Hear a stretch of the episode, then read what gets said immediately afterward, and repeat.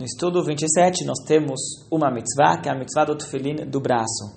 Como vocês puderam observar, no estudo anterior tivemos a mitzvah do tefilin da cabeça, e no estudo atual, a mitzvah do tefilin do braço.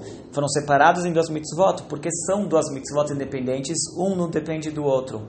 Tem uma, aqui a mitzvah é só, se a pessoa não tem um, ele deve colocar o outro recitando a brachá, porque são duas mitzvot independentes.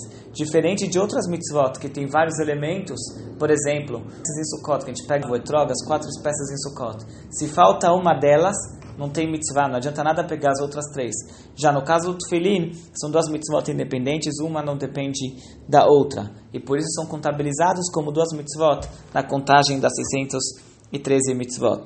Dentro do Tufilin, nós temos quatro passagens da Torá que falam sobre a unicidade de Deus, a, a força de Deus quando ele, e a saída do Egito.